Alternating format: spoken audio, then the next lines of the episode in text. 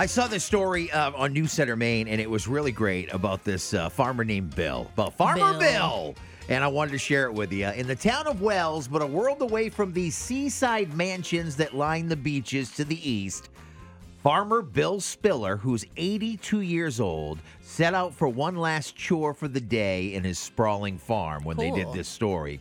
Uh, he said his father first had him leading horses when he was three years old, and he's been farming ever since. Wow. You know, for the other 79 years. Mm-hmm. Uh, Well, good math. That's fast math. not bad, huh? right. I was doing some work with my kids last night. Uh, as he fired up a uh, pole saw and began pruning twisted apple trees in the middle of the driving snowstorm one January afternoon, he says he's going to keep working uh, his land until he trains someone well enough to take care of it instead. And Yeah. you know that's never going to happen. No. No one's ever going to run it as good as you are, Farmer Bill. After you've done it for 79 years. Yes. Uh, if he were farming just for himself and his wife Anna, he said he could retire now.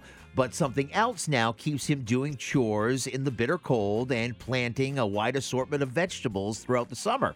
Good Shepherd Food Bank in Auburn distributes 32 million pounds of food each year.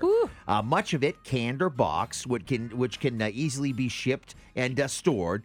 Uh, but 2 million pounds is sold annually to them at a discount from uh, 90 Maine farmers, including Farmer Bill Spiller. Wow. It's called Mainers Feeding Mainers. It's Cool. a great program. Awesome. Uh, Nancy Perry is the senior sourcing manager with Good Shepherd. Uh, she explained that the Spillers and their family farm joined the program in its infancy uh, back in 2010 and have been advisors and providers ever since. That's so cool. Very cool. The money and food, of course, stays in Maine, and families get uh, uh, free food as fresh as you would get in the grocery Yeah. store, and probably even fresher. Fa- farm fresh. Right. It's not it's not getting shipped out and shipped back again. No. You got it, pal. Uh, going on 14 years and counting, more than uh, 50,000 pounds sold to Good Shepherd Food Bank in 2021, and the Spillers are uh, happily planting a few extra rows to sell at a discount uh, later on this season. And Nice. they, they plan on keep going. And why is that, Farmer Bill? We're here to